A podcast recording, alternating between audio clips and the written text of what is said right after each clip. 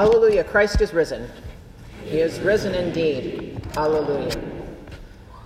Jesus speaks today in that reading from John's Gospel, what may be one of the greatest martyrs of the Christian faith prayer. Now, prayer is a martyr because it has been twisted and killed by those outside the church and even from within her own walls. It's been attacked and turned into so many different things that sometimes it's almost unrecognizable in the world today. Well, why is that? Well, there are numerous reasons that we could examine, but first and foremost, it all comes back to that we have separated it from Christ and his work and his word. But you see, Jesus teaches you today what prayer is, and he forms this understanding in you so that you pray as he commands you, and in faith you cling to his promises, that he hears you and answers your prayers. This Sunday, then, in the church year is called Rogate Sunday, and up to leading to the Reformation, this Sunday and then the subsequent days, Monday, Tuesday, Wednesday, leading up to Ascension, were called Rogation days.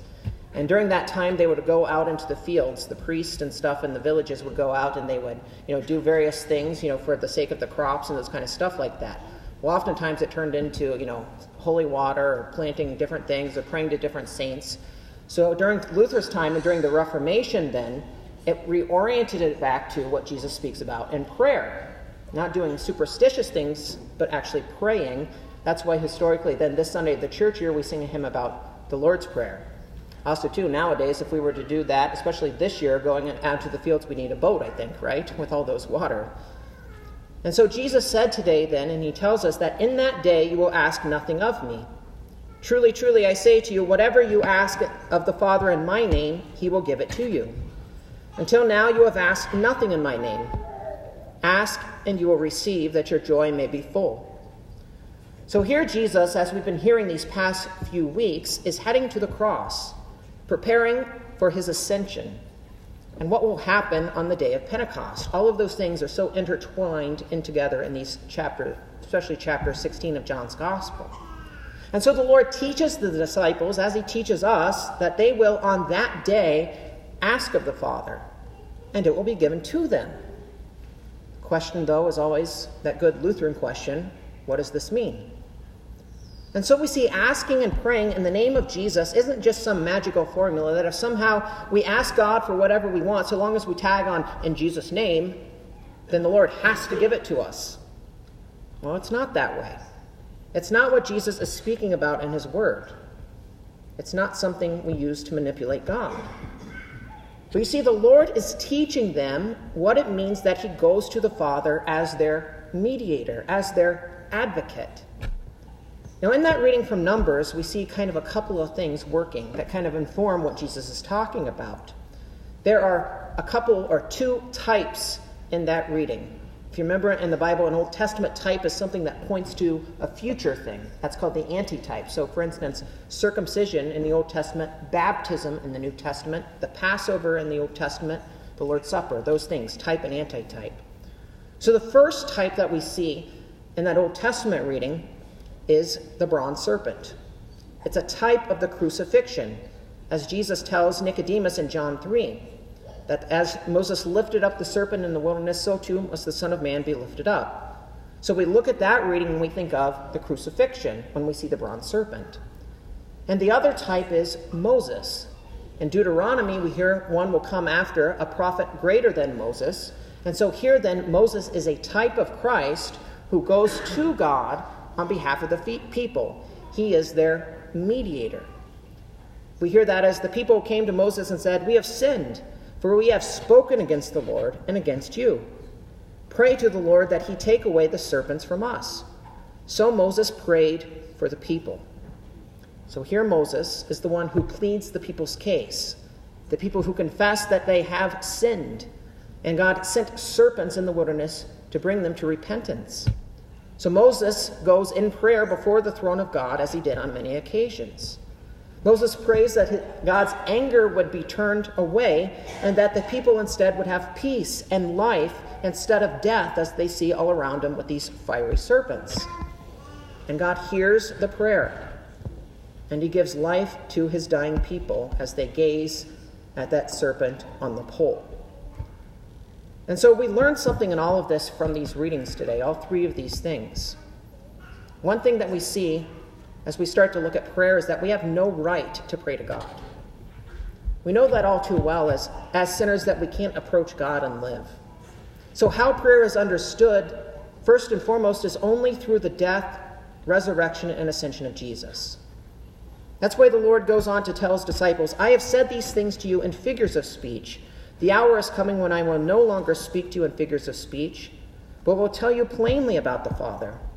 In that day you will ask in my name.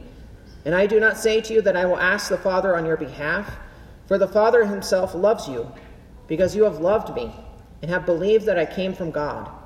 I came from the Father and have come into the world, and now I am leaving the world and going to the Father. So that day of speaking plainly about the Father has come. And the Holy Spirit reveals who God is and what he has done for you in Christ. That's God's word preached to you, it's the scriptures. And so, this word that Jesus uses here for plainly is quite something. There are different ways to translate it from the Greek word, but the two aspects that kind of come through all the different uses in the New Testament are boldness and confidence. This word is also used in connection with prayer, specifically as the confidence of Jesus, the boldness of Jesus to ask the Father on our behalf. And so, throughout all of these camp, countless examples that you can look at, we did this study the other day was when we, I was sitting down with Pastor Preuss and Pastor Lingard, and it was quite remarkable. It was pretty cool. And one thing, kind of just as a brings all of it together as a, an example, is in John, 1 John chapter 5. God says this He says, And this is the testimony that God gave us eternal life, and this life is in His Son. Whoever has the Son has life. Whoever does not have the Son of God does not have life. I write these things to you who believe in the name of the Son of God, so that you may know that you have eternal life. And this is the confidence, that's the word there, this is the confidence that we have toward Him. That if we ask anything according to His will, He hears us. And we know that He hears us in whatever we ask. We know that we have the request that we have asked of Him. And so having Christ and having his benefits means absolutely everything because Christ, Jesus, has done it. So, those plain words of Scripture that Jesus speaks about, as the Holy Spirit was poured out upon them, as many of these apostles would write the Scriptures themselves, Jesus gives you that. And in faith, your God given faith, you trust those promises. So, I always drill into the heads of the catechumens Whenever we talk about prayer, what are the two reasons we pray? Command and promise. Prayer is commanded by God, and the Lord promises to hear and answer your prayers because of what Christ has done. So, prayer then is all about Jesus and his work. Should be no surprise to us. So, prayer is so connected with the atonement of Jesus that without Jesus, without his work, prayer is in vain. It's worthless, it's useless. And so when we think about that, lest we lose sight of that, God warns you. He warns you to not listen to those voices around you that try to turn prayer into something it isn't. And there are many. Don't hear those who take Christ out of the picture. Don't think that prayer is your ways of manipulating God that so that now you can get your way. And don't think that prayer is your righteousness before God. Don't think that you make yourself right before God because of prayer. It's often said that, well, I can refuse to hear God's word. I can not receive his sacrament. So long as I pray to God, then everything's okay. But that's sinful. That's a mockery of God, the very opposite of prayer.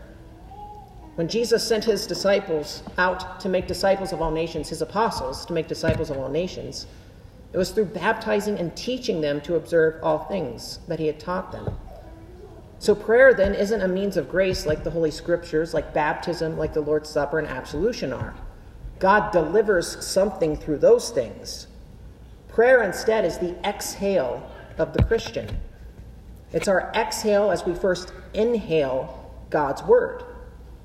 And so we see that prayer isn't a burden, God doesn't listen to you then on the basis of how many people you have praying for you. It's not like you see those Facebook posts around, let's see how many likes this can get. And, you know, Jesus is like, the people make fun of it. Jesus is sitting on his computer. Well, I won't listen to the prayer until it gets, you know, a thousand likes on Facebook, right?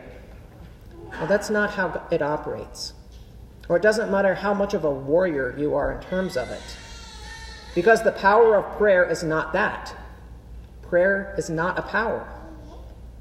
And another error we fall into is when we want prayer to be the end all be all, thinking it will make Christians of the whole world. Now, people with albeit good intentions fight for prayer in public school. But always with that, like a lot of things in life, I always tell people be careful what you ask for, you might just get it. So imagine this for a minute. Imagine the public school where our kids are sitting in the classrooms and then there's a prayer to begin the morning. And over in the loudspeaker is an Arabic chant to fall down in submission to Allah. Or imagine the meatless prayer that is intentionally so generic that it just talks about God in an abstract sense that all people, no matter who or what God they believe in, or even lack of God, can say, Yeah, that's really nice that we had that. Or think of the prayer that repeats over and over again Father God, I just wanna, I just wanna, and thinks that you pray to God simply to feel better about yourself or just to show others about how great a Christian you are. Those aren't biblical prayers. And most assuredly, we don't want our children exposed to that. And now, only in faith in Christ can we pray to God. And only in faith in Christ does God hear and answer our prayers. Think about the prophets of Baal. They did a lot of praying. And what happened to them?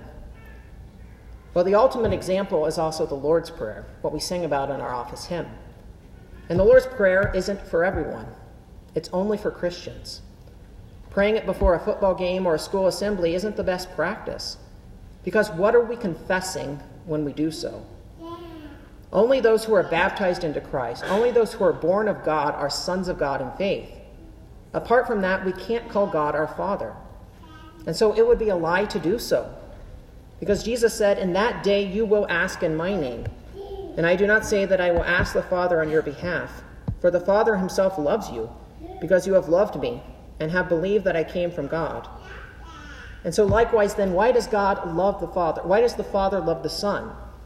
Well, Jesus says in John 10, right after that great Good Shepherd passage, Jesus says, For this reason the Father loves me, because I laid down my life that I may take it up again. Prayer is for Christians. And so, apart from Christ, you stand under God's wrath and condemnation. And only in faith can and do you pray, because your righteousness to approach God is the righteousness of Christ. So prayer then is our breath, we who are first hearers of the word of God. It's that exhale of faith which is given and informed by the plain words of God Himself. So take God's word seriously. Now, that doesn't mean we don't pray for people or confess our faith publicly whenever we get the opportunity. Of course, we should, and we do. But what it means is that we are careful what we are confessing. We're careful how we confess it and when and the way in which we confess it. Even that prayer in school thing, it's great. Then we have, like at Central, we can pray, and it is to the specific triune God, not having to accommodate and bow down to other false gods. And so we value and we treasure God, what He gives to us. And we don't want to see them tarnished, those good and gracious gifts. We don't want to see them turned into something that is the completely opposite of what God intended. So we treasure prayer, we honor prayer, and we give it the place it rightly deserves. And so when you see it this way, then, when you hear what your Lord says, you gladly pray. And you want to pray without ceasing for all people, even praying for those who persecute you, even praying for those who have sinned against you you pray, Thy will be done, knowing that the will of God is always best, and that it's for your good, even if it may go against what you think you need. And so, prayer for you, the Christian, is seen as a privilege. It is, and you see it through the lens of Christ crucified and risen for you. And it forms your life, even what you say. You approach God in boldness because you have a mediator. You see, you're forgiven and that's how you approach God in humility. And so you can and do call God your Father. You really do. You really call God your Father because of Jesus. God Almighty, the creator of the heavens and the earth, by the mere speaking of his word, the one who can destroy nations and armies with a single click of his finger, not like in an Avengers, right? that just now came to me. But Jesus intercedes to the Father by means of his blood, and that's your God. That's who you belong to. And so Jesus is the one who really matters when it comes to prayer. So even if no one else in the entire world cares for you, even if no one in the else in the world even bothers to pray for you, Jesus always is. He is the righteous one who pleads your case on account of his merit before the Father. And even in Romans 8, we hear that the Holy Spirit intercedes with us with groanings too deep for words. Even when we don't know how to pray for ourselves, God prays on our behalf. And you see, then, you are a son of God in Christ. And you ask your Father in heaven as dear children ask their dear Father. That's what prayer is. It finds its confidence in Jesus. It finds its confidence in his work and gives you access to the Lord himself. And for this reason, Christ your Father hears your prayers and he answers them. That's his promise for you today and every day. And that second reading from 1 Timothy 2, God says through the pen of St. Paul, he says, First of all, then I urge you that supplications, prayers, intercessions, and thanksgiving be made for all peoples for kings and all who are in high positions, that we may lead a peaceful and quiet life, godly and dignified in every way. This is good, and it is pleasing in the sight of God our Savior, who desires all people to be saved and come to the knowledge of the truth. For there is one God, and there is one mediator between God and men, the man Christ Jesus, who gave himself as a ransom for all, which is the testimony given at the proper time. What beautiful words to hear this day. It's also on the thing as you exit. The, I noticed that this morning when I was dropping my sermons off. That verse is up there on the little, I don't know what it's called, the, the thing above the little table as you leave the, the nave there. It's got the, the thing from the Sistine Chapel in there. It's that verse on there, right? I know nothing about sewing. Don't ask me those things. I know the verse is up there. That's what I know. And so, what beautiful words then to have that up there, to have that here before us today. Even as Jesus himself says, I have said these things to you that in me you may have peace. He says, In the world you will have tribulation, but take heart, I have overcome the world. So, dear Christians, take heart. You have peace. Your Lord Jesus has done it all for you. You have peace with God through Christ. In Galatians, we hear, But when the fullness of time had come, God sent, God sent forth his Son, born of woman, born under the law, to redeem those who were under the law, so that we might receive adoption as sons. And because you are sons, God has sent the Spirit of his Son into our hearts, crying, Abba, Father. So you are no longer a slave, but a son, and if, and if a son, then an heir through God. So God commands you to pray, and God promises to hear you. And you have confidence to pray to God and know that He hears and answers your prayers because Jesus is crucified for you. If you want a great image of what the confidence you have in prayer, look at Jesus on the cross. And as Ascension is this coming Thursday, as we think about our Lord who sits at the right hand of the Father, our risen Lord, without sin, takes your prayers to God and He listens to you. He who is true God and true man, our own human flesh and blood, yet without sin, is sitting at the right hand of God. And he prays you into the Father's presence, one commentator says, that he takes those requests. Our brother takes our requests to God. And we ask our Father with all boldness because of him. So, what joy to know and to have this all on account of Christ. And so, thanks be to him who has done this, who still does this, the one who was lifted up upon the cross, is Christ your mediator. And in faith, you lift up your eyes to him through God's word. You hear that word, and you exhale and pray to your God who hears you, who answers you now in time, and ultimately on the last day, even when he raises your own flesh and blood. This is your God, the God who you call Father, who has made you his own dear child, now and forever. Hallelujah, Christ is risen. Amen.